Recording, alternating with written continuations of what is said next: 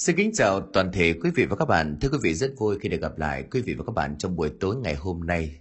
Trên kênh Hẻm Chuyện Ma thưa quý vị, chúng ta tiếp tục quay trở lại với series Thể Hưng Phá Hiểm của tác giả Quang Triệu trong tập số 2, có tựa đề là Phá Hiểm chấn Sơn Đông. Ngay bây giờ chúng tôi mời quý vị và các bạn thưởng thức nội dung tập 2 của bộ truyện này qua phần diễn đọc của Đình Soạn.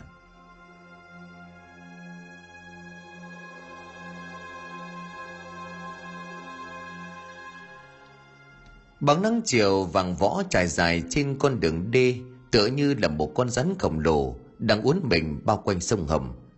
Ánh hoàng hôn màu mỡ gà chiếu xuống làm cho mặt nước phát ra thứ ánh sáng lung linh huyền ảo.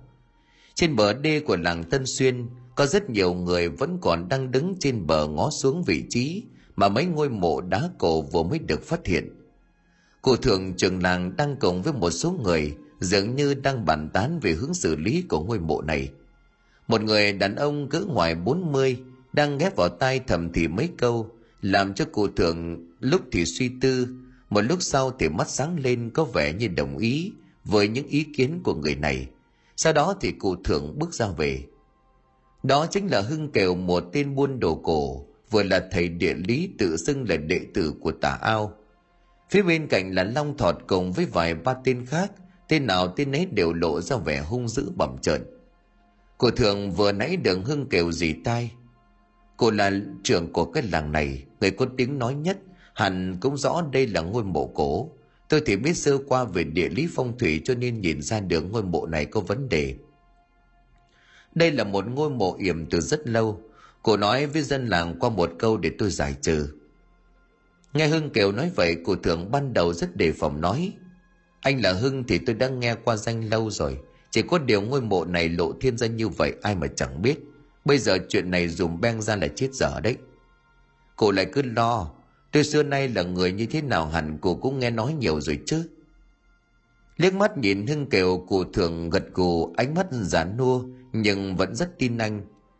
Như muốn nhìn thấu tâm can của người đối diện. Tôi có nghe qua, còn biết anh là một tay siêu tầm đồ cổ. Liệu có phải ý đồ của anh là những món đồ bên trong đúng không? Cô nghĩ nhiều quá rồi. Nói nghiêm túc một câu là tiền thì tôi không thiếu, đồ cổ tôi cũng rất nhiều. Có những món đồ cổ xưa rất có giá trị, mà tính niên đại thì chẳng biết là đã trải qua bao năm. Với thực lực của tôi như vậy thì tại sao tôi phải để ý tới mấy ngôi mộ yểm thấp kém như vậy? Thứ hai nữa là cụ có để ý rằng làng Tân Xuyên này của cụ bao đời nay đã có ai đỗ đạt làm quan to hay gì đó chưa? Lại liên tục gặp hạn hán thiên tai. Nhưng mấy năm nay cũng vậy còn gì? Mặc dù vì thế phong thủy làng này là vô cùng đẹp, cô có biết là vì sao không ạ? À? Cô thường lướt ánh mắt như muốn đọc vị người này, nhưng rất tiếc là Hưng Kiều quá cao tay, làm cho cô không thể đoán định được. Những lời của tên này vừa nói ra đều rất đúng. Chính vì liên tiếp gặp hạn hán thiên tai, cho nên làng Tân Xuyên này bao nhiêu năm qua đều là vùng trũng về kinh tế. Người dân cũng dần bỏ đi làm ăn xa, và dường như chẳng thấy họ quay lại. Có khi nào việc này liên quan đến ngôi mộ kỳ lạ bên dưới kia không? Đang ngập ngừng suy nghĩ thì bỗng dưng Hưng kêu lại lên tiếng. Không phải bà Hoa với cụ làm gì, tôi nói nghiêm túc là một người có theo học địa lý phong thủy huyền thuật, lại có đam mê với đồ cổ, cho nên là có cảm hứng được với những thứ có từ trường xấu, ảnh hưởng đến long mạch của nơi này. Vì vậy mà tôi mới mời cụ đến đây, nếu không thì tôi cứ trực tiếp cho đám đàn em nó đảo trộm đi là xong. Nhưng mà tôi không làm vậy, bởi vì nếu làm như vậy thì mang tiếng lắm. Hưng Kiều vừa nói vừa nhìn xuống dưới mấy ngôi mộ kia, ánh mắt giống như là xuyên qua. Cô thường thì bán tín bán nghi, mấy việc liên quan đến phong thủy hay địa lý gì đó thì chịu chết, bởi cô chẳng quan tâm. Nhưng ngẫm lại những lời nói của Hưng Kiều thì có lý cho nên hỏi lại. Nhưng anh vừa nói có phải cái làng này có long mạch đúng không? Nếu vậy thì tại sao bao năm qua cái làng này không phát lên được? Cụ ơi là cụ, cái việc phát hay không phát thì cụ cứ để chúng tôi ra tay thì mới biết ngay. Đoàn gã nghĩ ngợi một lúc rồi nói tiếp. Người làm ra cái chấn điểm này cũng lợi hại, hiểu cực rõ về thuật tầm long điểm huyệt, mà vị trí đặt ngôi mộ này nằm đúng trần huyệt. Anh nói rõ hơn được không? Cô thượng bấy giờ nghe Hưng kiểu ba hoa trích trẻ thì lại cảm thấy có hứng thú. Có vẻ như tên này có sự hiểu biết thực sự, chứ không phải là dạng mồm điêu bốc phét. Để tôi nói như này cho cụ dễ hiểu nhé. Huyệt trong phong thủy cũng gần giống với huyệt vị trong cơ thể con người là nơi có thể lấy được khí ra thu được khí về.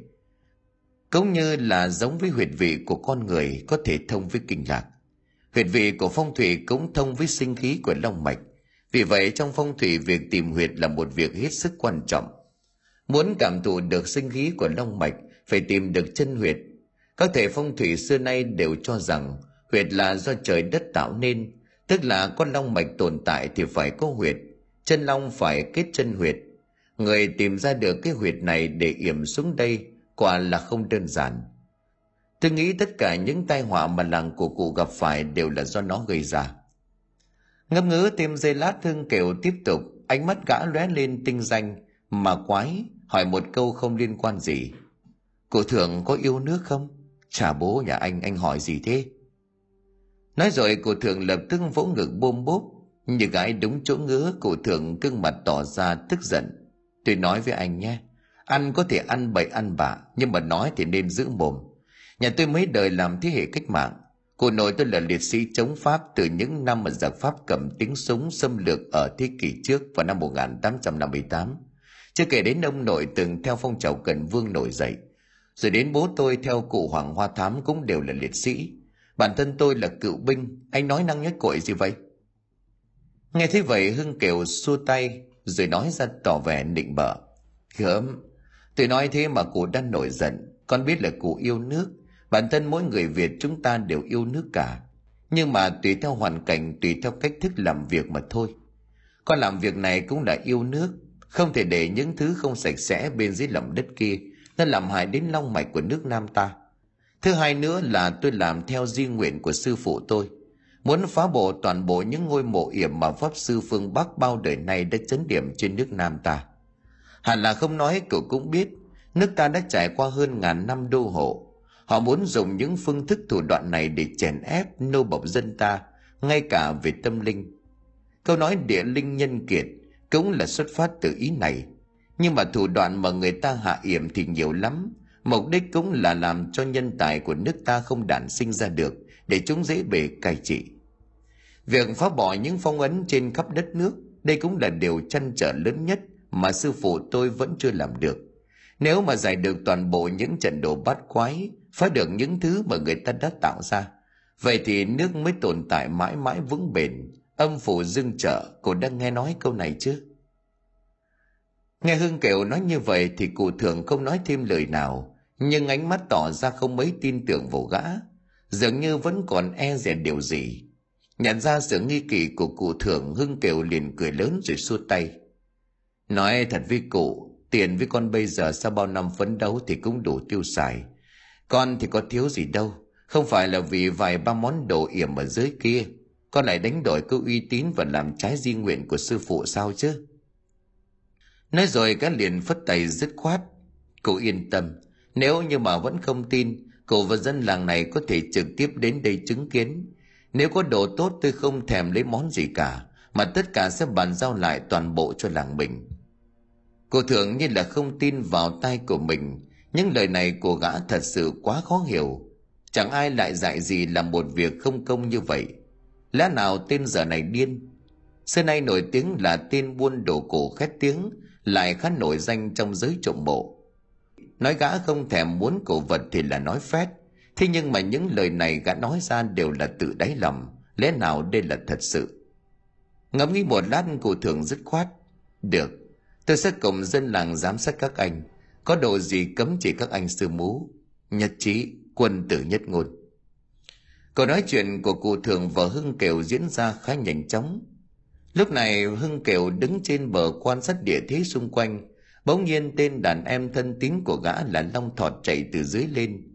Đại ca, hình như bên dưới còn chôn cả cọc gỗ anh ạ. À. em thấy nó có hình dạng khá là kỳ lạ.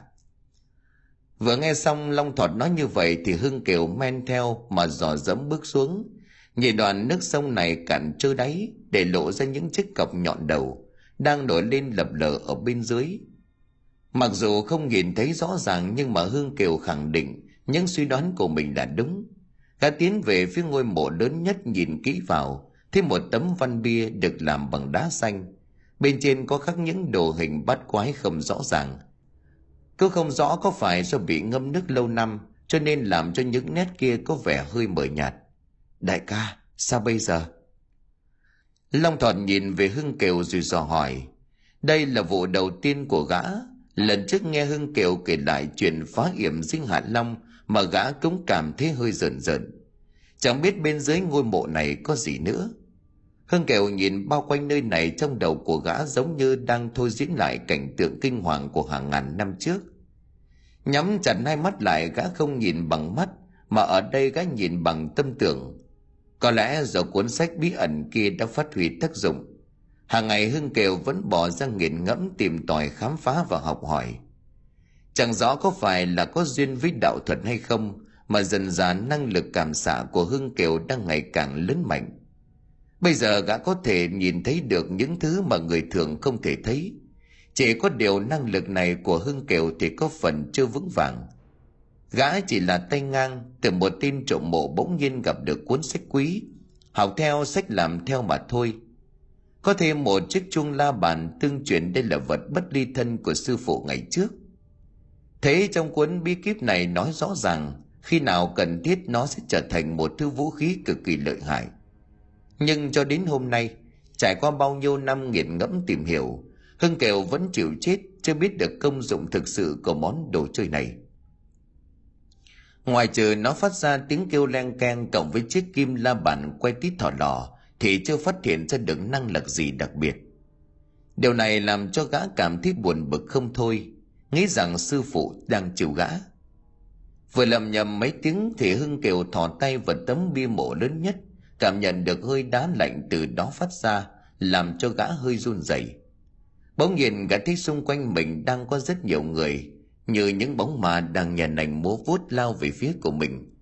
Dần mình hoảng sợ chưa bao giờ gã thấy tình cảnh nào như vậy, làm cho hưng kiều lùi lại ngay. Nhưng nhỏ cho gã bờ sông này trơn trượt, hưng kiều ngã ngửa người ra đằng sau, rơi xuống hố nước như cây chuối đổ cả người của gã đập mạnh xuống đất, thân hình cao liêu nghêu như là cây sậy của gã dằn một cách thật mạnh đau như trời giáng. Chứng kiến điều này làm cho những người ở trên bờ cười ầm cả lên. Thầy gì mà hậu đậu vậy? Phải thầy thật không hay là lại mõm? Thầy này nhìn mặt mũi đáng ngờ lắm đấy, thánh vật thầy rồi. Những người này có vẻ như coi thường gã. Điều này làm cho mấy tên đàn em của hưng kiều thấy đại ca mình có vẻ đang đau đớn gương mặt tái nhợt lại thêm chiếc áo trắng mà gã đang mặc, bị một vật gì đó chọc thủng một lỗ to như ngón tay. Máu từ đó chảy ra khá nhiều, cho nên đấy làm lo lắng. Anh sao vậy? Sao tự nhiên lại ngã ngửa ra như thế? Hưng kiều bấy giờ thì đau đến tái mặt. Ở vị trí mạn sườn của gã thế hơi nhói. Đưa tay sờ vào thì thấy ươn ướt. Gã đưa lên nhìn thì hoàng hồn khi thấy toàn là máu cúi xuống nhìn phía mạn sườn chiếc la bàn có gắn chuông gió kia, đâm vào vị trí đó. Cô ngã vừa rồi làm cho cả người gã đè lên. Tình cờ khiến cho tám thanh chuông gió chọc thẳng vào đấy. Tuy là những thanh dài chỉ sượt qua da nhưng có một thanh cắm ngập hẳn vào vị trí mạn sườn. Chỉ sâu thêm một chút nữa thôi, thì hưng kiều có lẽ đã đi gặp ông bà, ông vải. Gã nhịn đầu rút mạnh cái vật đáng ghét kia ra sau đó thì ném một cái thật mạnh khiến nó văng đi. Lúc này hưng kiều mới thở dốc nói bằng một giọng không thể tin nổi. Còn mẹ nó đau không chịu được. Nhưng thật kỳ lạ, lúc hưng kiều bỏ bàn tay bịt miệng vết thương ra, thì thấy nó lại hoàn toàn bình thường, giống như chưa hề bị làm sao. Ấn vào cũng chẳng thấy đau đớn gì. Gã ngạc nhiên nghĩ rằng mình đang mơ, nhưng những vết máu trên áo cộng với những vết thủng lỗ chỗ kia chứng minh rằng đây là sự thật. Hưng kẹo chưa hết ngạc nhiên thì bỗng nhiên hoa mắt chân chung gió la bàn kia lại vụt bay về phía cổ gã. Nằm gọn trong lòng bàn tay của mình, rõ ràng cái thứ đồ chơi quái quỷ này vừa nãy đem nó đi rồi cơ mà, sao bây giờ lại tự động quay về? Cầm trên tay cái vật này hưng kiều bấy giờ mới ngắm nghía thật kỹ. Tám thanh trung gió chẳng biết đường chế tác bằng vật liệu gì có màu đen bóng bên trên mỗi què cũng được khắc vạch những nét như là trên quẻ dịch. Ở dưới trung tâm cái chuông là một chiếc la bàn phong thủy, sử dụng bắt quái trong kinh dịch để chỉ định phương hướng. Các quái cảm chấn ly đoái tương ứng với lại bắc đông nam tây. Các quái cấn tốn khôn cằn tương ứng với đông bắc, đông nam, tây nam và tây bắc. Ngoài ra mỗi hướng lại được chia ra làm ba phương vị, gọi là sơn hướng mỗi vương vị tương ứng với 15 độ trên la bàn hiện đại, tổng cộng là có 24 sơn hướng. Nhưng mà chẳng hiểu sao lúc này cầm vào chiếc la bàn, hưng kiều lại có cảm giác như là huyết nhục tương liên, có mối liên hệ mật thiết. Điều này trước đến nay chưa từng xuất hiện. Đang chăm chú nhìn vào trung tâm của la bàn, đúng lúc này thì trước mặt của gã lại xuất hiện dị tượng. Chiếc la bàn vừa thấm đẫm máu tươi của gã, bỗng nhiên quay tít phát ra một luồng ánh sáng huyền ảo. Ngay lập tức bao phủ lấy cả cơ thể của hưng kiều, làm cho gã ngất đi không biết gì nữa. Chỉ thấy ông lão một đầu tóc bạc trắng, sắc mặt hồng nhuận, ánh mắt sáng bóng, không giận mà uy. Trên cằm có một tròm dâu hoa dâm, cả người thoạt nhìn có tiên phong đạo cốt không có chút hơi thở của thế ngoại cao nhân. Đây chẳng phải là sư phụ tà ao của ta hay sao? Mọi lần thấy sư phụ của mình không rõ mặt mũi, nhưng mà lần này thì lại sáng rất rõ. Điều này làm cho hưng kiều ngạc nhiên. Đang định cất tiếng hỏi thì ông lão này liền cất tiếng. Đừng ngạc nhiên, vẫn ngươi đang cầm trên tay chính là thứ đồ chơi mà người xưa thường xuyên sử dụng. Cái thứ này tên gọi của nó là phong linh la kinh, tôi không biết ai chế tác ra, nhưng nó lợi hại lắm. Nay ngươi đã lấy máu nhận chủ rồi thì ta sẽ dạy cho ngươi hết những bí thuật mà ta biết. Hy vọng là người sẽ toàn tâm, toàn ý mà lĩnh hội. Giọng nói này cực kỳ bình tĩnh, nhưng khi tai của hưng nghe thì thấy giống như là tiếng chuông động vậy. Hưng kèo giật mình, lúc này gã mới ngớ người, nhưng chưa kịp nói lời nào thì mắt của gã hoa lên. Chỉ trong chớp mắt cả đã chui toàn vào bên trong chiếc phong linh la kinh. Bên trong này cũng bày biển giống như một căn phòng khá sạch sẽ nhưng ấn tượng của gã lớn nhất là có rất nhiều sách, toàn là những sách cổ xưa. Điều này làm cho hưng kiều hai mắt như là muốn lồi cả ra ngoài. Trên giá sách cổ là những bộ sách đã cũ, có những quyển thì gáy cũng đã sắp bung ra đến nơi. Nhìn lướt qua một lượt, tên của mỗi bộ sách lại khiến cho hưng kiều mừng rỡ như là phát điên. Nào là sách chu dịch, trạch kinh, tàng kinh, đoạn dịch thiên cơ, lục nhâm âm dương kinh, ất tỵ chiêm thuật tàng kỳ môn độn giáp. Tất cả những thứ này đều là sách cổ. Lúc này hưng kiều lại nhìn tiếp, lại thấy trên bàn có đặt la bàn. Chiếc la bàn giống hệt với chiếc mà gã đang sử dụng. Mai rùa cùng với tiền đồng. Trên các mai rùa đen có đầy vạch đen, giống như là quẻ dịch. Nhìn tất cả những thứ trên đầm vào mắt hưng kiều, làm cho gã cảm thấy vô cùng hào hứng mặc dù nói tà ao là sư phụ của mình, nhưng mà lần trước gã chót bà hòa bốc phát với tên long thọt là được thầy về dạy huyền thuật trong giấc mơ thật ra là nói phét cho oai. Nhưng mà giờ này thì hoàn toàn khác, chẳng những đều giống với những gì mà gã từng nói, thậm chí là còn thật như chưa từng thật. Cái nhìn thật kỹ gương mặt của lão nhân này mà bày ra tỏ ngưỡng mộ. Có nhiều đoạn nâng kiều độc mà như bỏ nhai rơm chỉ nắm được sơ sài qua mà thôi. Nhưng những chữ trong đó đều là những tâm huyết của tà ao tiên sinh. Thân phận thần của ông ta lại là một vị huyền học thuật sĩ vô cùng nổi tiếng. Chẳng ai có thể nghĩ một tên đầu trộm đôi cướp như hưng kiều lại có thể có được cơ duyên may mắn đến như vậy. Nhãi con nhìn ngươi sao giống tên lưu manh vậy chứ? Ánh mắt thì lão liên gian tả, có phải có ý đồ gì với thứ này của ta hay không? Hưng kiều trong mắt ngạc nhiên, thật trái ngược với những gì mà gã nghĩ. Tưởng đâu là tà ao tiên sinh sẽ bắt gã phải quỳ xuống bái lễ làm sư. Ai dè thì vừa gặp được nhau mà tà ao tiên sinh đã dội cho gã một gáo nước lạnh. Định lên tiếng phản bác thì nghe tà ao tiên sinh nói, đừng có ngạc nhiên, ta vốn sẽ biết có ngày này. Đây chỉ là chút tàn hồn của ta mà thôi. Ta đã dùng thủ pháp đặc biệt gói ghém chút linh hồn của ta vào chiếc phong linh lang kinh này. Ta trước đó cũng không rõ người bao nhiêu tuổi là nam hay nữ. Có điều là nhìn mặt ngươi gian xảo cho nên ta có chút tò mò mà thôi. Hưng kiều tức muốn nổ cả huyết. Mặc dù gã không gọi là đẹp trai, nhưng mà xưa nay chưa ai bảo gã là gian xảo ấy vậy mà đứng trước vị tà ao tiên sinh này, gã như là một đứa trẻ hết sức thuần khiết vậy mọi suy nghĩ và tâm tư của mình đều bị ngài đọc thấu. Có phải ngươi là con dân đại việt phải không? Vâng con là người của nước việt nam. Nói đoạn thì hưng kiều rất nhanh trí kể văn tắt quá trình hình thành tên nước, có bao nhiêu cuộc kháng chiến chống quân xâm lược cho tà ao tiên sinh nghe. Cứ không quên thêm vào vài câu nịnh bợ, đại ý là ngưỡng mộ ngài. Vị này vừa nghe xong thì gật gù bảo tốt lắm, quả không hồ danh là con rồng cháu tiền hơn một nghìn năm bị đô hộ, lại trải qua mấy cuộc kháng chiến. Một bản sắc dân tộc ta không thay đổi, tốt lắm. Ta thấy tự hào, đúng là hậu sinh khả úy. Có vẻ như vị tà ao tiên sinh này đang rất cao hứng, cười nói làm cho cả căn phòng rung động mãnh liệt, khiến cho hưng kiều muốn ôm đầu, muốn ngã lăn ra đất. Không may mà vị này dừng lại rồi nói, ta là tà ao muốn thu nhận ngươi làm đệ tử. Đây chính là cơ duyên của ngươi. Ngươi có đồng ý nhận ta làm sư phụ hay không? Mặc dù hưng kêu từ ngạc nhiên này đến ngạc nhiên khác. Thầm nghĩ vị này tính khí cũng kỳ quái. Có điều gã cũng không dám nói nhiều, đành chờ xem tà ao tiên sinh nói điều gì tiếp.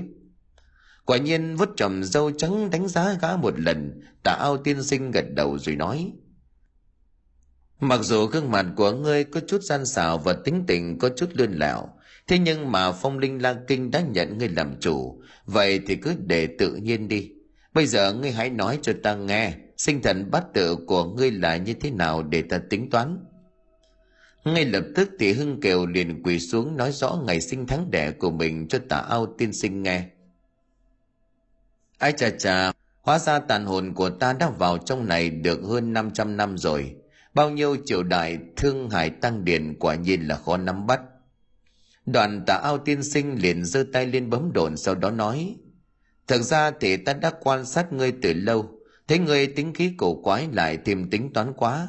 Ta mới đầu định công thu ngươi làm đồ đệ, định mặc ngươi. Thế nhưng trải qua mấy lần thử thách, ta thấy người có vẻ có tấm lòng yêu nước. Không phải thuộc hạng người bán nước cầu vinh, vì thế ta mới quyết định thu ngươi làm đệ tử chính thức có vẻ như tà ao tiên sinh này hơi bực mình. Thái độ lúc trước của hưng kiều dám vào hòa trích trẻ với một số người rằng mình là đệ tử của ông, mà xưa nay thì ông độc lai, độc vãng, làm gì có đệ tử gì đâu. Ấy vậy mà tên này dám khua môi múa mép, lợi dụng uy tín của mình đi hành tẩu giang hồ, quá là láo toét có điều trước phong la kinh kia, nó đã chọn gã, vậy thì đây đúng là ý trời nhìn thật kỹ gương mặt của hưng kiều tà ao tiên sinh để nói, ta tính qua bắt tự mệnh lý của ngươi, mạng của ngươi mệnh cách kỳ lạ. Vừa rồi ta cũng xem qua căn tốt của ngươi. Mặc dù xấu xấu bẩn bẩn, nhưng lại rất thích hợp gia nhập phái tà ao huyền môn ta. Không biết người có nguyện ý hay không? Lời nói của tà ao cũng không phải là toàn bộ những gì mà ông ta đang nghĩ sở dĩ là ông muốn thu nhận hưng kiều làm đồ đệ còn có một nguyên nhân quan trọng khác đó chính là không những cả có bệnh cách kỳ lạ mà với chút tàn hồn yếu ớt hiện tại của mình thì không thể suy đoán ra vận mệnh sau này của gã rất nhiều năm trước thì ông từng quan sát thấy thiên cơ hỗn loạn, nhất thời không biết vấn đề ở chỗ nào. Nhưng thế nào ngày đó tự dưng có một đám trộm vào ăn cắp, tên này đen đuổi nhất bị đồng bọn dí cho quyển sách, mà gã vẫn vui vẻ nhận lấy. Mà xét ra tố chất của gã có chút thông minh, những lời mà tà ao tiên sinh viết lại không phải ai cũng hiểu được. ấy vậy mà tên này có thể mò mẫm tự tìm hiểu.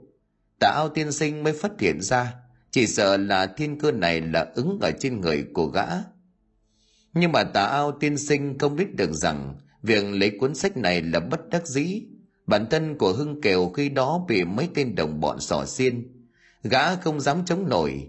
Nếu như mà tà ao tiên sinh biết được việc này, chẳng rõ sẽ như thế nào. Thiên cờ trên người của hưng kiều lúc này là cắt hay là hung, tà ao tiên sinh cũng không có cách nào phán đoán ra được.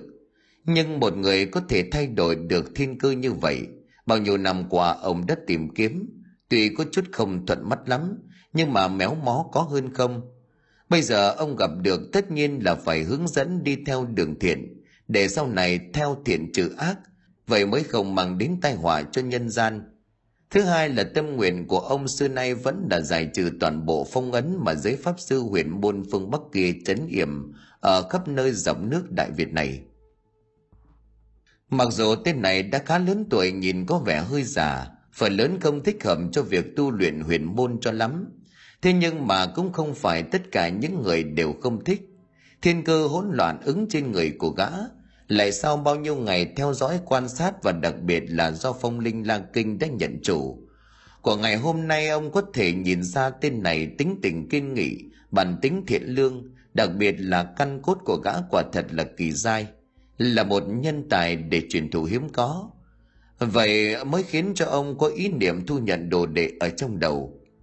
Lúc này trong lòng của hưng kiều cũng vô cùng kinh ngạc, tuy rằng trước khi đến đây gã đã có dự cảm hôm nay vô cùng quan trọng với mình, nhưng không ngờ kết quả lại như vậy. Quả thật khi đi ăn trộm bộ, gã cũng từng chứng kiến và biết được sự thâm ảo của huyền học dịch lý. Gã cũng cảm thấy hứng thú thực. Mặc dù muốn nhưng mà chẳng ai chỉ dạy, lại thêm vào đó cuốn sách mà tà ao tiên sinh để lại có huyền ảo cao thâm, gã đọc mà chỉ hiểu lờ mờ nhưng hôm nay đích thần của tà ao tiên sinh xuất hiện, lại muốn thu nhận gã làm đồ đệ. Tất nhiên là gã nguyện ý ngay lập tức. Tà ao tiên sinh cũng đã tự mình di chuyển đến vị trí của gã, mặc dù chỉ là tàn hồn, nhưng có cảm giác như là người sống vậy. Ông tiến vào trong căn phòng, tiếng nói như là rót trực tiếp vào tai của hưng kiều truyền tới. Vào đây, theo ta vào trong phòng một chút ngay lập tức lời nói của tà ao tiên sinh vừa dứt thì giống như có phép thuật vậy hương kiều cũng lập tức xuất hiện trong một căn phòng trên đó có bày một cái hương án bên trên có mấy bài vị Cá nhìn xung quanh căn phòng này nhưng chẳng thấy có gì đặc biệt thì đúng lúc này giọng nói của tà ao tiên sinh vang lên. Mau quỳ xuống, ngươi là đệ tử duy nhất chân truyền của tà ao huyền môn tà. Chưa kể phản ứng hưng kiều đã bị một sức mạnh vô hình ép cho quỳ giảm xuống, gã cúi đầu lòng thành vái ba vái. Gã lại hướng về tà ao tiên sinh ba vái nữa, chính thức gã đã là nhập môn. Vái xong hưng kiều liền hỏi sư phụ, đây là những ai à? Đây chính là những người khai tông lập phái. Thực ra ta tin thật không phải là tà ao, mà đây là tên của môn phái. Những cái tên cũng chỉ là danh xưng, cứ gọi ta là tà ao được rồi những tấm bài vị kia là của các bậc khai tông lập phái. Môn phái của ta xưa nay là nhất mạch. Ta chỉ nhất truyền cho một người chứ không có người thứ hai. Thế bây giờ con đã chính thức làm đồ đệ của sư phụ. Cảm ơn thầy. Thầy dạy con coi bói đi, xem số con bao giờ giàu. Tạ ao tiên sinh liền trận trừng mắt, thổi dâu phù phù ra vẻ tức giận nhìn hưng kiều sau đó mắng trời. Coi bói, ngươi có bị điên không? Đi theo ta mà phải học mấy cái trò lừa đảo vớ vẩn đó hả? Mấy cái tên coi bói đều lừa gạt tiền tài của người khác. Ngay cả so sánh với những thứ thấp kém, yếu đuối nhất của tà ao ta, thì cũng đừng hòng mà sánh bằng. Nhất mạch của chúng ta có truyền thừa đúng đắn, tổ sư được xưng là thiên hạ đệ nhất, là người tinh thông cổ kim thiên văn. Bắt đầu từ sư truyền thừa cho đến ngày nay, đến thế hệ tà ao ta ngày nay, chính là người truyền thừa thứ 69 đưa mắt nhìn khắp nơi trong phần lớn các môn phái huyền học bây giờ, đại đa phần đều là lừa đảo. Làm gì có nhất mạch nào truyền thừa lâu hơn so với tà ao? Luận phong thủy bói toán tướng mệnh kỳ môn trận giáp ngoài trừ môn phái của chúng ta, còn chưa có kẻ nào được xưng huyền môn. Nhưng môn phái của ta không nổi tiếng bởi vì chỉ duy nhất truyền lại cho một người, nên là không có nhiều người biết tới. Chúng ta âm thầm làm việc không phô trương thanh thế, luôn ẩn dần đối phó với đám pháp sư phương Bắc. Người nghĩ chúng ta giống như mấy tên đi coi bói dạo kiếm tiền. Tà ao tiên sinh lửa giận bừng bừng trừng mắt nhìn hưng kiều, tưởng nó thế nào nhìn qua có vẻ lưu manh nhưng rất dằn xảo. Nó có thể nói lời khiến cho người ta tức giận đến chết. Còn mẹ nó, mấy kẻ lừa gạt người kia sao có thể so sánh với huyền môn tà ao được chứ? Đoàn tà ao tiên sinh đại cất tiếng an ủi vừa đấm vừa xoa. Ngươi đừng có nhìn nhất mạch của chúng ta số ít. Đó là bởi vì quy định của tổ sư gia có ghi rõ. Thu đồ đệ phải cực kỳ nghiêm túc. Đầu tiên phải xem nhân phẩm, tâm thuật bất chính không thu. nếu không phong thủy thuật số kỳ môn sát trận một khi rơi vào tay của kẻ ác sát phạt vô cùng nguy hiểm gây hại cho thường dân bá tánh còn nữa căn cốt không tốt sẽ không thu đứng đắn truyền thừa, đó là phải tu luyện tâm pháp, không có căn cốt làm sao có thể tập võ nghệ. Cuối cùng thì còn phải chú ý tới mạng lý duyên phận, không phải ai cũng có thể thu nhận. Ngươi đừng có mà ngông cuồng coi thường sư phụ lẫn sư môn nghe chưa? Nghe sư phụ nói vậy, hưng kiều liền vội vàng quỳ dạp xuống đất. Gã thật không ngờ mới chỉ nói một câu đùa như vậy, khiến cho sư phụ nóng giận, liền vội vàng xin lỗi. Con biết lỗi rồi sư phụ, có chỉ đùa chút thôi mà. Tạ ao tiên sinh lắc đầu chừng mắt dọa cho hưng kiều sợ mất mật. Thực ra thì ngươi không phải do phong linh la kinh kia nó chọn ngươi, thì là ta còn lâu ta mới nhận ngươi làm đồ đệ. Vừa gian xảo xảo quyệt lại thêm cái tính lườn lẻo không biết có phải do cái pháp khí kia nó nhìn nhầm không nữa. Mặc dù nói như vậy, nhưng ánh mắt của tà ao tiên sinh sáng lên tràn đầy ý cười nhất định ông phải thu nhận đệ tử này. Bao nhiêu năm qua, chút tàn hồn ít ỏi vẫn đang đi tìm kiếm tên đệ tử phù hợp. Tuy tên này không phong lưu tiêu sái đẹp trai lãng tử, ít tuổi cun ngầu như ông mong muốn, mà có phần gian xảo lại thêm phần giả có lẽ chính ấn tượng không mấy tốt đẹp về gái như vậy làm cho tà ao tiên sinh bực mình. Ngoại trừ cái mồm mép của tên này nói nhiều, khiến cho ông thấy khó chịu ra thì bao nhiêu năm qua cứ ở trong chiếc la kinh phong linh kia, cũng có cảm giác có chút tịch mịch. Mà trách nhiệm phải tìm ra được một đệ tử khiến tà ao tiên sinh lại lớn. Cho nên là sợ nhất mạch truyền thừa của huyền môn mà sư phụ giao phó bị thất truyền. Ngắm nhìn hưng kiều một lúc tà ao tiên sinh nói, được rồi, bỏ đi. Ta sẽ dạy ngươi vắn tắt, vì ngươi tuổi ta cũng đã lớn xương cốt và hệ thống kinh mạch bây giờ đã ổn định, không còn như bọn trẻ nữa. Có điều lợi duy nhất là chiếc la kinh phong kia, nó có là pháp khí lợi hại. Nó đã lấy máu nhận ngươi làm chủ ắt phải có nguyên do. Vì thế mà ta sẽ không ép buộc ngươi, mà ta sẽ vào thẳng vấn đề. Ngay cho kỹ, ta chỉ nói một lần. Huyền học ngũ thuật gồm có sơn y mệnh bói tướng tạ ao tiên sinh ngồi xuống bồ đoàn, sau đó vuốt tròm dâu chậm chậm. Cái gọi là y tức là trung y, bao gồm đơn thuốc châm cứu chữa bệnh. Nếu người muốn có thể ra ngoài mà khuynh bàn giang hồ, thì việc đầu tiên là phải biết về y thuật, có thể tự chữa thương cho mình. Giang hồ hiểm ác không biết đâu mà lần vậy vậy y thuật cũng phải học. Các loại thảo dược kinh mạch huyệt đạo đều phải tinh thông, sau này ta sẽ dạy ngươi hưng kiều gật đầu như bổ củi cảm biết sư phụ của mình là người có tính cách khá dị, cho nên không dám nhiều lời, chỉ chú tâm nghe ngắm.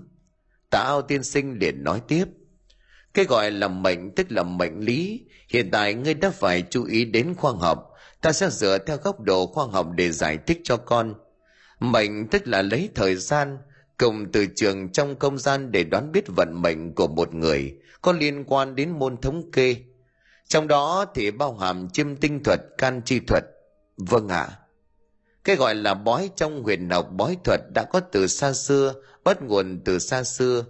Đồng tây phương đều có lịch sử về bói toán. Ở tây phương từ xưa đã có thuật bói bài tây, bói cầu cơ, bài tarot. Tuy mọi thứ bây giờ không còn như là thịnh như xưa, các môn phái trên giang hồ bây giờ còn rất ít truyền nhân, nhưng mà quả thật vẫn có cao thủ tồn tại về sau ngươi tiến thân vào giới này, khó tránh khỏi sẽ gặp đến lúc đó sẽ biết. Tạo tiên sinh tiếp tục nói, cái gọi là tướng, mỗi người đều có tướng khác nhau. Tướng mạo thế tướng, mô xương nốt ruồi tướng đều thuộc về nhân tướng. Cái này mới là quan trọng.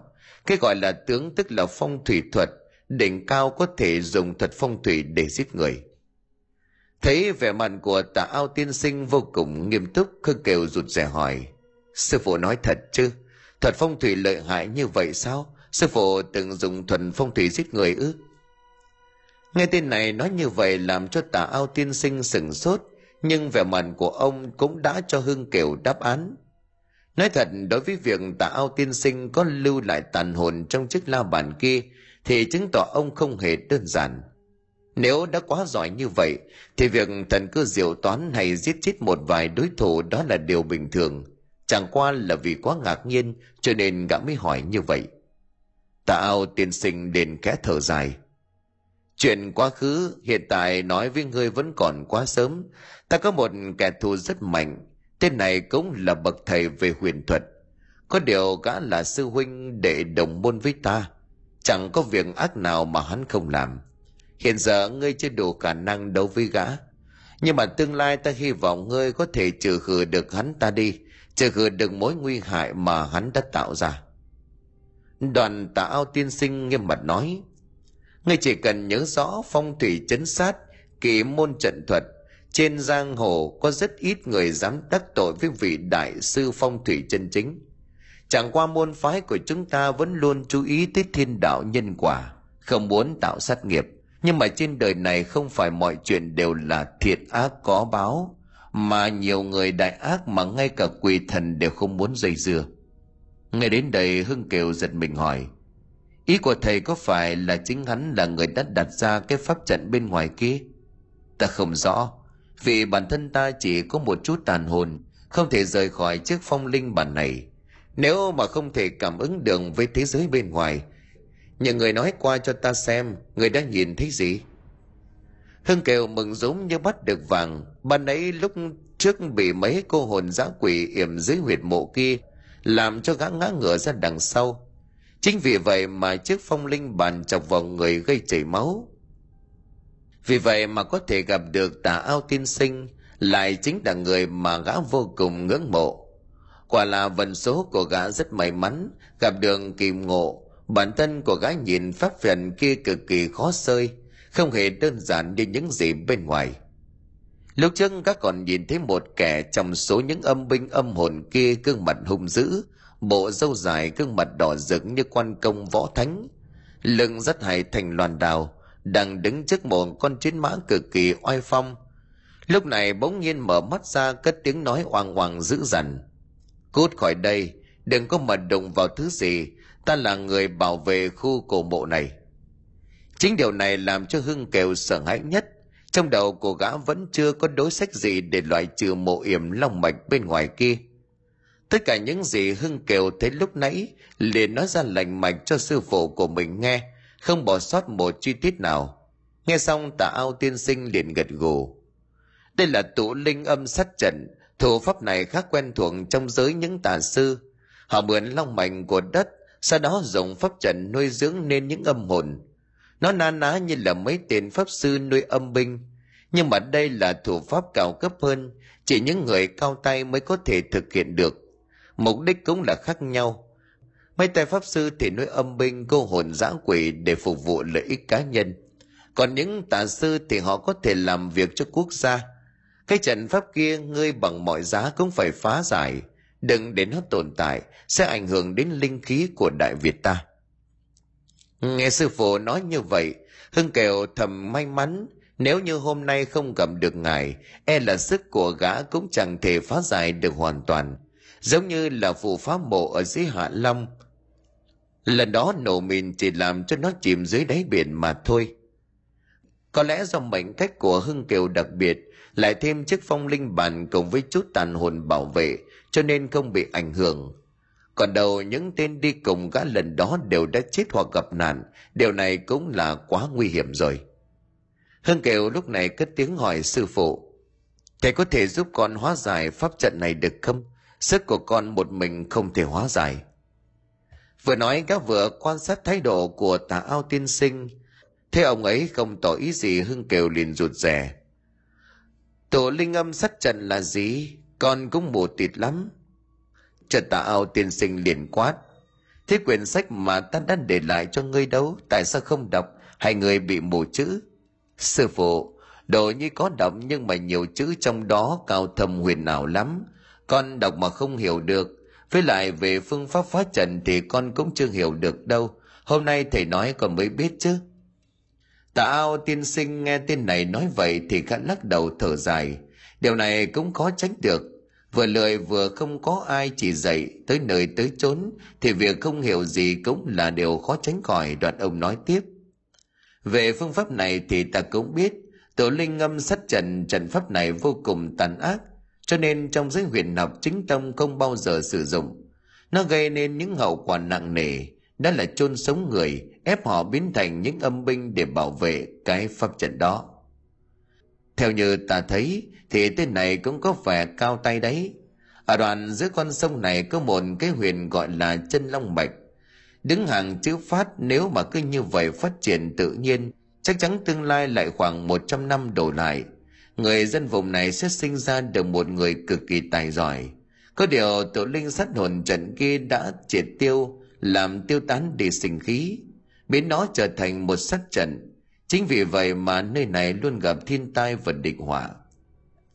Hưng Kiều gật gù điều này thì hoàn toàn đúng với những gì mà gã từng nói với cụ thượng trong đằng này. Nhưng quan trọng nhất là cách hóa giải, câu như đang rất nóng lòng muốn biết sư phụ của mình sẽ giải quyết như thế nào. Tạ ao tiên sinh liền nói tiếp, bất kể một việc gì đều có nguyên do, phàm là công việc cũng vậy, phải hiểu được nó hình thành như thế nào, thì ta mới có biện pháp hóa giải giống như thắt và mở vậy nhưng cũng có một số trường hợp đầy đặc biệt. Hưng Kiều ngạc nhiên rồi định hỏi, có lẽ biết ý định của gã, tạ ao tiên sinh liền chậm rãi. Tất cả đều theo sức mạnh tuyệt đối hết. Ta ví dụ như thế này.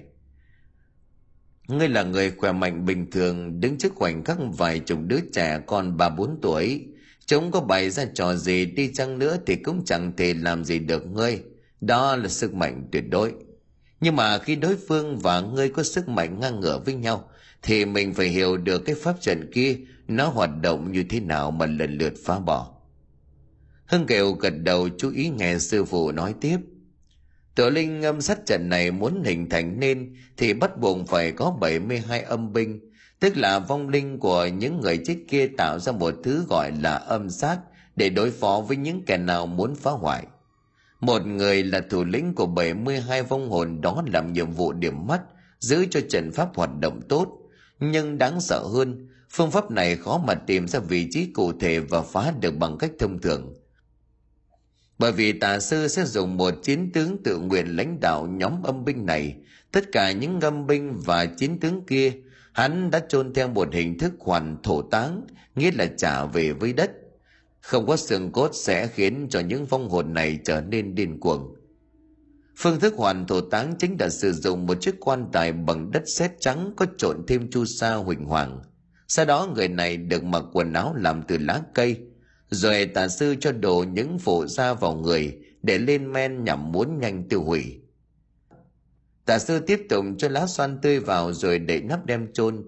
Chỉ sau 10 ngày, những quan tài kia đã bị tiêu hủy hoàn toàn rất nhanh do sức nóng của men và lá cây.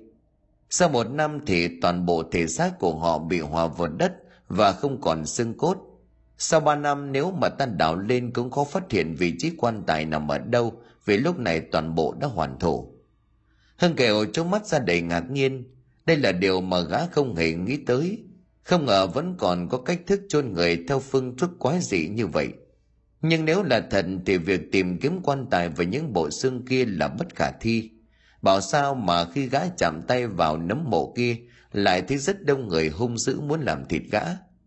Điều này hoàn toàn đúng với những gì mà hưng kiều vừa gặp phải.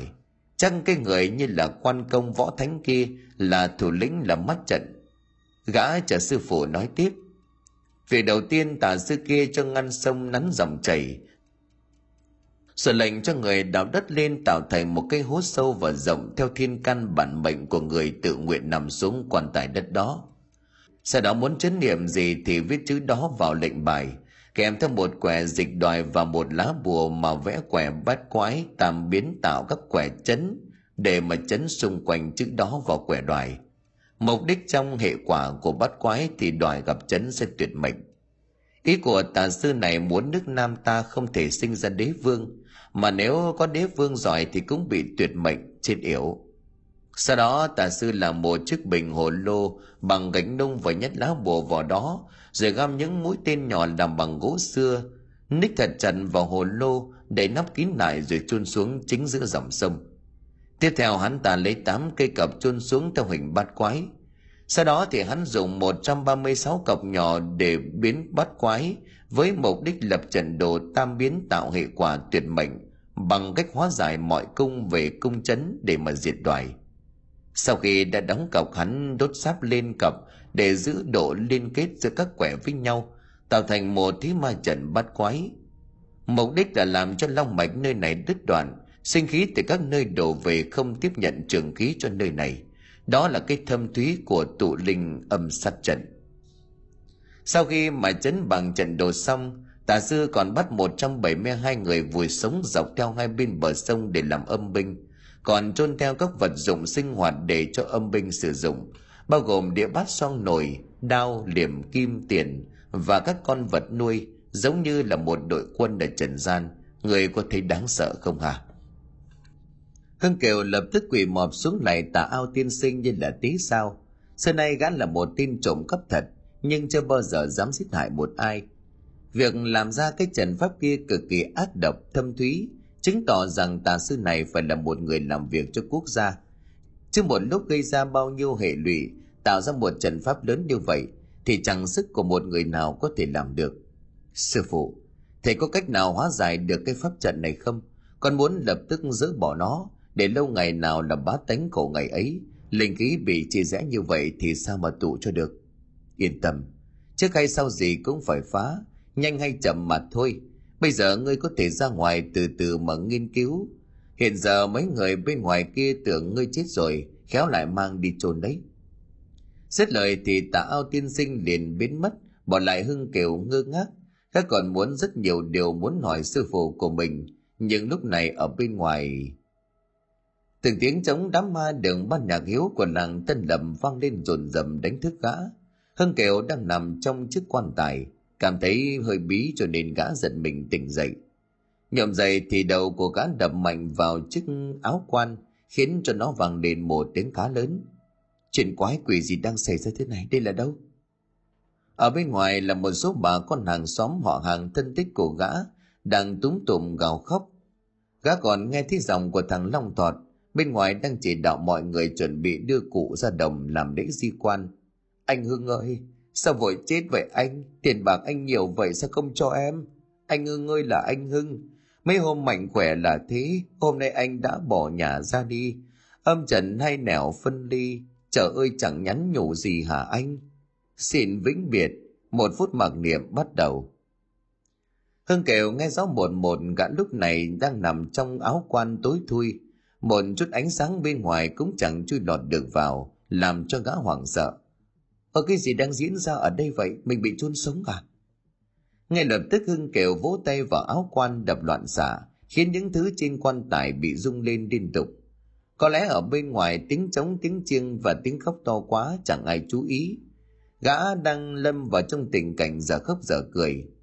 Đúng lúc này thì gã cảm thấy mình được nhấc bổng lên. Cả thân hình trao đảo nằm bên trong áo quan của hưng kiều sợ hãi chạy ẩm cả lên. Con mẹ thằng long thọt mở áo quan ra cứu tao tao chưa chết gã cảm thấy bất lực chiếc quan tài được đóng những cái đinh rất lớn cực kỳ chắc chắn chẳng thể nào mà đập bung ra được Bấy giờ Hưng Kiều chỉ còn cách lắc mạnh cho mấy thằng khiêng quan tài kia nó biết mà thả ra, chứ tình hình này không kéo là chết thật chứ chả đùa. Nhưng gã dù có làm đủ mọi cách thì chẳng ai giúp gã, điều này làm cho Hưng Kiều cảm thấy khó hiểu.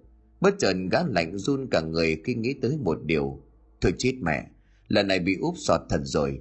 Đám dân làng Tân Lập này xưa nay có thành kiến với gã, bởi vì biết tiếng Hưng kêu giàu có tính khí có phần cổ quái, lại thêm nhiều đồ cổ giá trị. Có khi nào đám này muốn nhân cơ hội mà chôn sống gã không? Bảo sao mà động tĩnh của mình gây ra lớn như vậy không ai biết. Đây rõ ràng là sự bịp bợm chúng biết nhưng mà cố tình hưng kiều chuột dạ chỉ có lấy lý do này là chính đáng, con mẹ nó hỏng rồi phải làm sao đây? Lúc này gã như là ngồi trong đống lửa chẳng biết phải làm thế nào. Tất cả những việc này quá là hoang đường.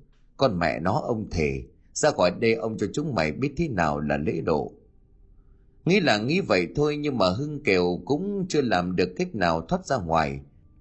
Với lại xét tình hình bên ngoài bây giờ mà ra khéo bị đánh chết luôn chứ chả đùa đúng thật là kiếm củi ba năm thương một giờ ba năm tích góp tài sản bây giờ bị cả làng nó chôn sống đúng là cuộc đời như là cái tời phời chẳng hiểu cái kiểu gì chiếc quan tài sau một hồi lắc lư cá đã bị đưa ra bãi tha ma của làng Tân Lập. Nơi đây là nơi chôn người chết của làng, âm u lạnh lẽo đến giận người. Gã sợ hãi muốn ngất đi khi mà nghe tiếng lục cục của những nắm đất trên góc quan tài. Đến khi toàn bộ im lặng hoàn toàn chẳng còn âm thanh gì, có lẽ âm thanh duy nhất bây giờ gã nghe được chính là nhịp tim của mình. Không khí trong áo quần mỗi lúc một ít làm cho Hưng Kiều cảm thấy hô hấp trở nên khó khăn. Tay của gã ủ đi mở mắt ra, chỉ toàn là một màu đen bao phủ, càng làm cho gã trở nên hoảng loạn. Hai tay gã cào mạnh vào vết áo quần dớp máu cho đến khi không còn sức lực nào nữa. Chẳng biết là gã đã trải qua bao lâu, bất chợt gã lại cảm thấy đau nhói ở ngực. Hai mắt của gã hoa lên, sau đó thì nghe thấy tiếng trùng gió rung lên bên tai. Một luồng ánh sáng nhu hòa từ chiếc phong linh bàn bỗng nhiên bao phủ toàn bộ cơ thể của Hưng Kiều. Mở mắt ra thì gã đã thấy mình nằm trong chiếc quan tài, nhưng cơ thể lại hoàn toàn bình thường, sức khỏe có phần khỏe hơn khá nhiều. Có lẽ sức mạnh từ chiếc pháp bảo kia đã cứu gã một mạng. Hưng Kiều không biết rằng mỗi Hưng Kiều không biết được rằng mỗi lần gã chảy máu thì chiếc la bàn kinh kia tự động hút lấy và chuyển hóa thành năng lượng, làm cho sức mạnh của gã tăng lên gấp bội. Bản thân trước kia tên này sức khỏe khá yếu, lại thêm có một thời gian trộm mộ, tiếp xúc với khí độc nhiều, làm cho sức khỏe càng thêm suy kiệt. Các lại còn hút cả thuốc cho nên ho nhiều tức ngực. Có lần còn hầm ra cả máu, ấy vậy mà bây giờ chẳng những không sao, mà còn cảm thấy khỏe mạnh hơn rất nhiều. Điều này làm cho Hương Kiều cảm thấy kỳ lạ. Người phúc lớn mạng lớn đấy. Tiếng của sư phụ Tả ao tiên sinh vang lên trong đầu của gã. Còn vẫn chưa chết à sư phụ? Hưng Kiều cố ý xác định phương hướng tìm kiếm xem giọng nói phát ra từ đâu. Đừng tìm kiếm làm gì, người mà chết thì mạch truyền thừa của tà ao huyền môn ta bị đứt hả? Ai cho người chết? Cảm ơn sư phụ, con, con... Đừng cảm ơn ta, do phong kinh bản nó cứu người đấy, vì ngươi và nó huyết nhục tương liên, nó thấy chủ nhân gặp nạn ắt đã sẽ cứu rồi. Ồ, nghe vậy Hưng Kiều liền mừng rỡ, cả muốn lập tức ra khỏi đây để quay lại làng đánh bỏ mẹ mấy đứa láo tét, dám làm việc xấu này với gã. Huyền môn tà ao không cho phép người giết hại dân thường, chúng ta là người tu luyện không được phép giết hại họ, dù họ có làm gì đi chẳng nữa. Ồ thế là Hòa hả? Sao lại lạ vậy chứ? Con bị người ta chôn sống suýt chết, bây giờ muốn quay về báo thù cũng không được. khẩm sư môn đặt ra là như vậy ta cũng chịu, nhưng âu đó cũng là đều có lý do. Hưng Kiều bực mình không muốn nói gì nữa, bây giờ cả muốn ngay lập tức thoát ra ngoài. Cái cảm giác bị chôn sống thế này thật đúng là vô cùng khó chịu. Đừng buồn, cái gì cũng có hai mặt của nó. Nếu như ngươi không bị chôn sống thì sao gặp được ta? Phạm là con người ai trả sân si. Ta thấy trong lời nói của ngươi tức giận là vì số tiền bạc cổ vật của cải của ngươi bao năm tích góp bị chúng lấy đi mất mà thôi. Hưng kèo có chút xấu hổ nhưng mà lời của sư phụ nói vừa rồi rất đúng. Tham sân si của gã vẫn còn cho nên là mới có ý định muốn quay về làng để trả thù. Không cho Hưng kèo lên tiếng tạ ao tiên sinh liền nói. Ta thấy ngươi đặc biệt cho nên mới hỏi, ngươi có muốn ta khai mở thiên nhãn cho ngươi không? Khai mở thiên nhãn là gì hả? Thật ra thì ngươi cũng có một chút năng lực, khai mở ra được một phần, nhưng mà vì chưa có căn cơ nên không ổn định mà thôi. Bằng chứng là có thể nhìn thấy đám âm binh cô hồn bị chôn sống trong cái pháp trận kia phải không? Hưng Kiều lúc này mới nhớ ra, hóa ra gã cũng có năng lực, vậy mà bấy lâu nay vẫn không hề hay biết.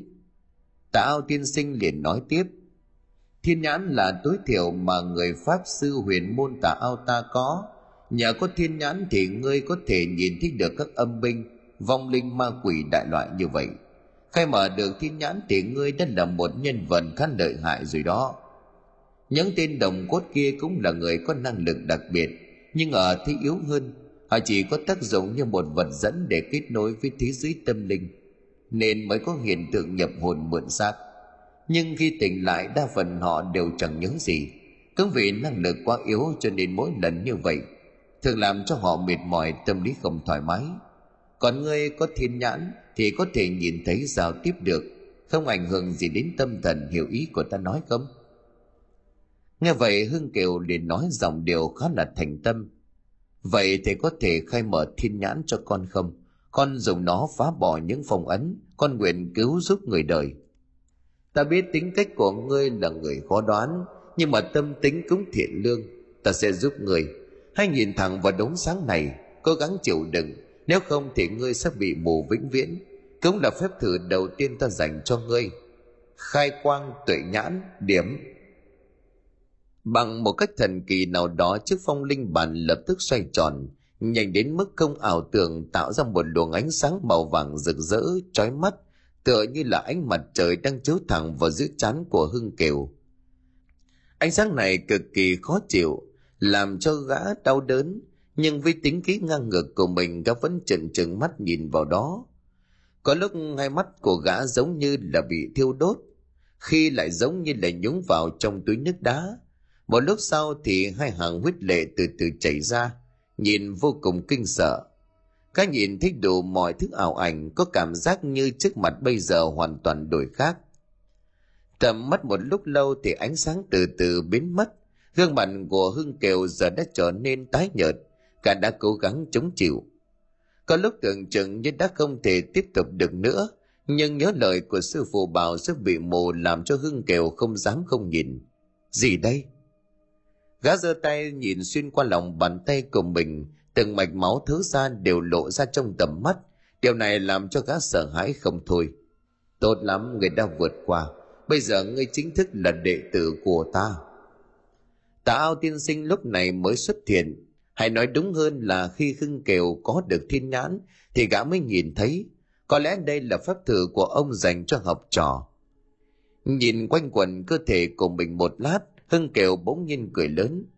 Có thiên nhãn thế này, ta có thể nhìn xuyên quần áo da thịt của mấy cô em.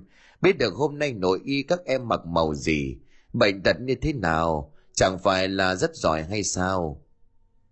Nghe vậy tả ao tiên sinh bực mình, có lẽ chưa bao giờ huyền môn của ông lại thu nhận một tên đệ tử có suy nghĩ xấu xa như vậy. Lẽ nào thu nhận gã là sai?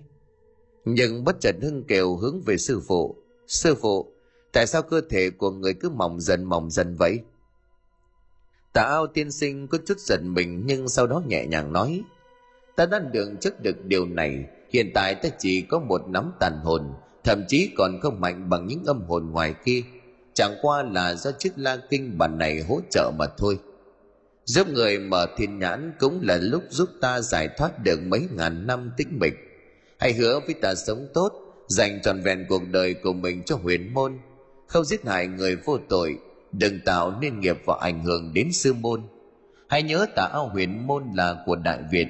Hãy làm cho nó giảng danh non sông, nhưng hãy nhớ, sức mạnh càng lớn, trách nhiệm càng cao không đừng bao giờ để lộ cho người khác biết ngươi có năng lực đặc biệt.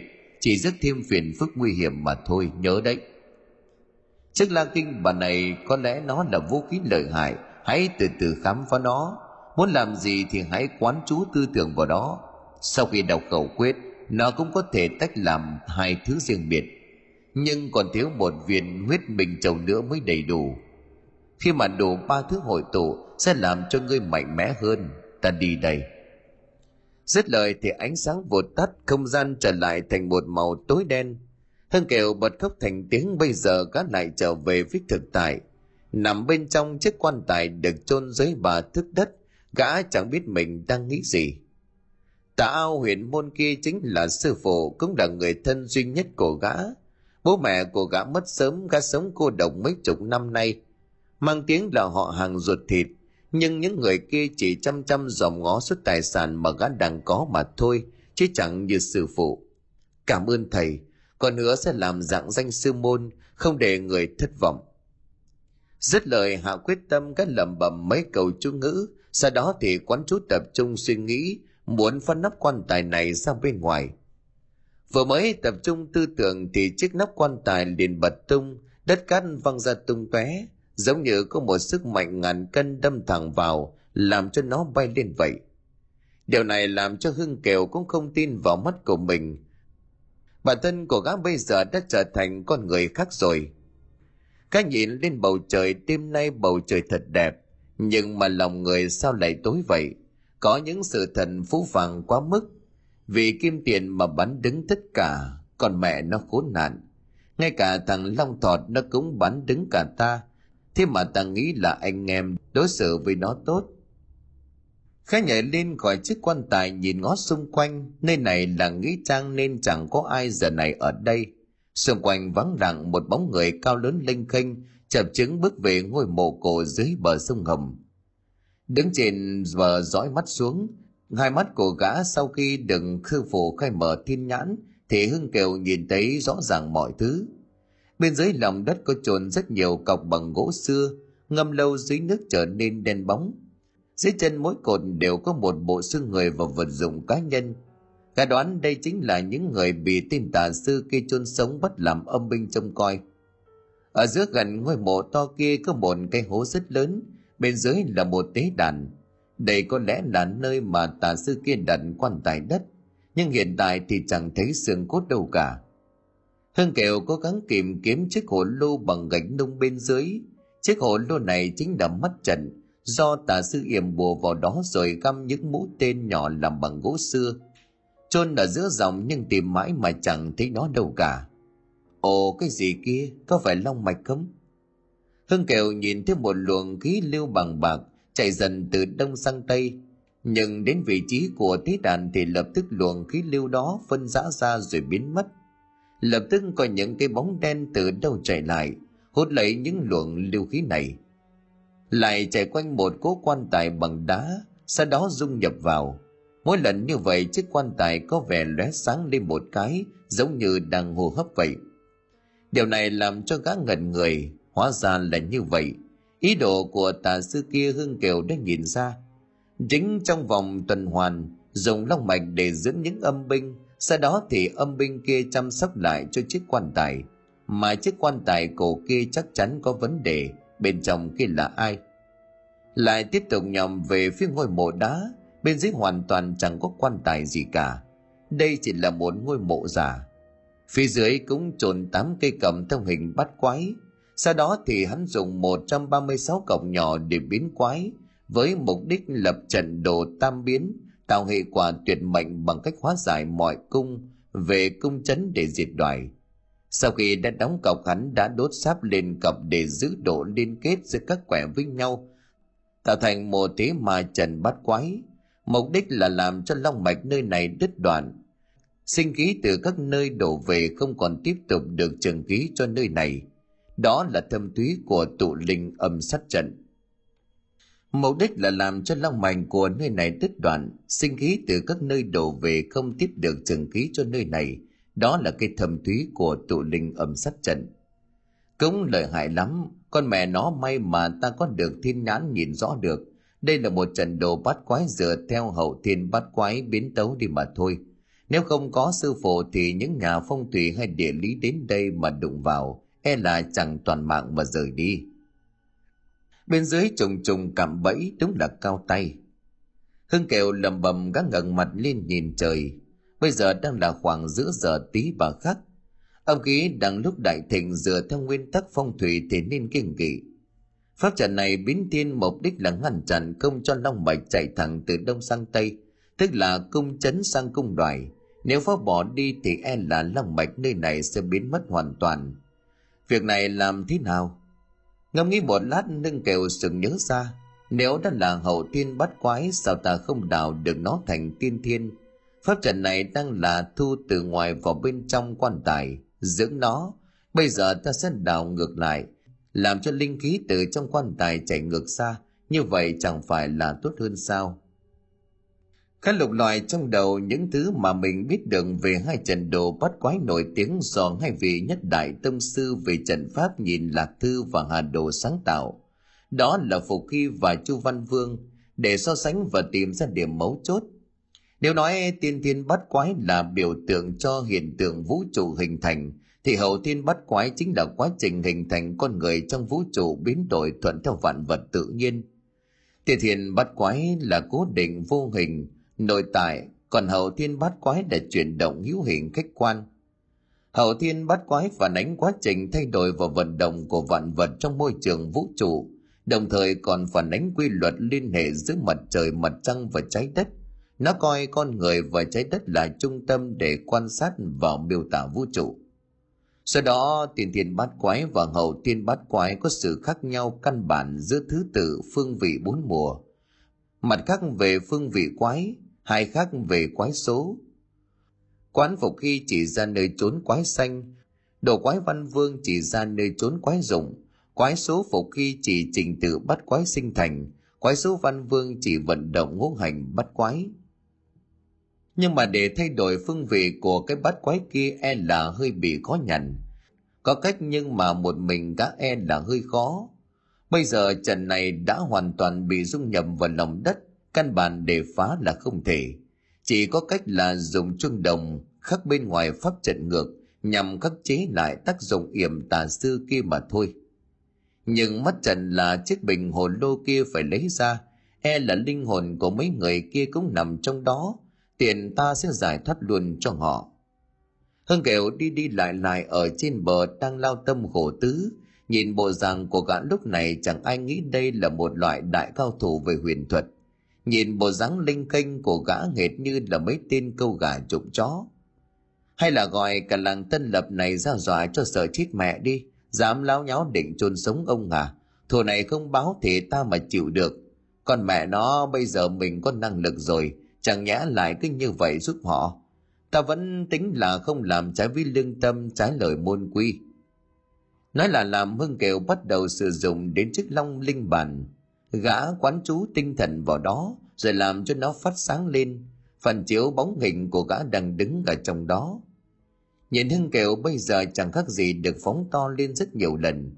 Ngay lập tức một tràng tiếng nói rất lớn, nghe như là tiếng sấm ù ù cất lên.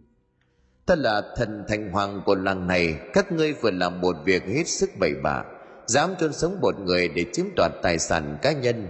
Hôm nay làng này phải chết người mà các ngươi đem chôn sống chính là ân nhân của các ngươi. Con mẹ nó vậy mà các ngươi khốn nạn độc ác vậy là sao? Ngay lập tức một số kẻ sợ hãi có tật giật mình hoảng sợ.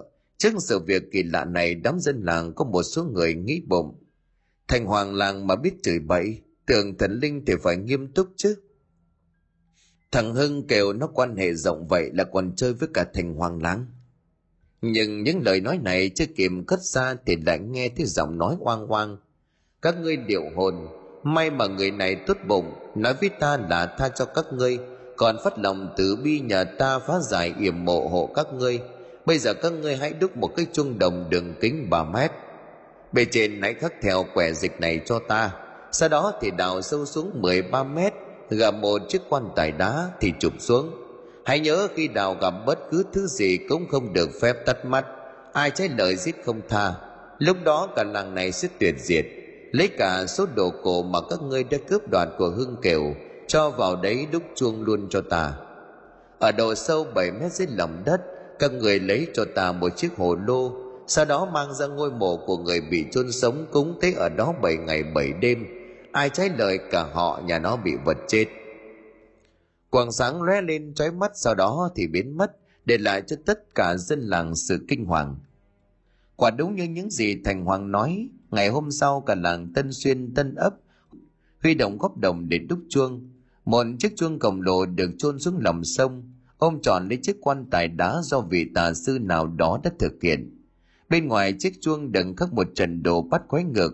Nó là biến thể của hậu thiên bắt quái trận, nhằm nối lại long mệnh cho cái làng này dân làng mang chiếc hồ lô được mang ra mộ của hưng kiều. Những người có mặt ở đó đều tái mét, bởi vì quan tài bị bật tung, chiếc hồ lô cũng hoàn toàn biến mất. Kể từ đó, hưng kiều được dân làng tôn làm thành hoàng làng biệt danh là thầy hưng. Nhìn đám người đang quỳ lại xì xùm dưới ngôi mộ của mình, hưng kiều lắc đầu, gã lững thững đi ngừng về ngôi làng, bắt đầu cho một cuộc hành trình mới.